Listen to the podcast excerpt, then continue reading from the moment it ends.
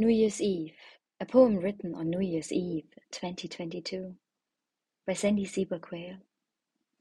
New Year's Eve, silently the day passes over, taking the year with the setting sun.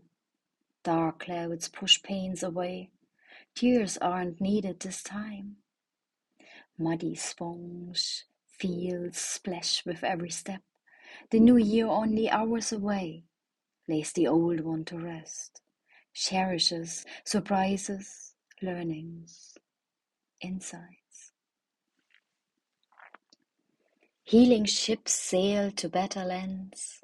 Lush nature drove forward again and again like the sun rising each morning.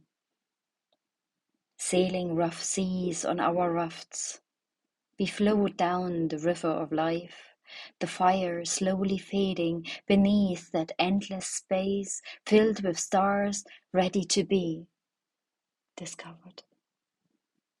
Maybe you who catches my eye.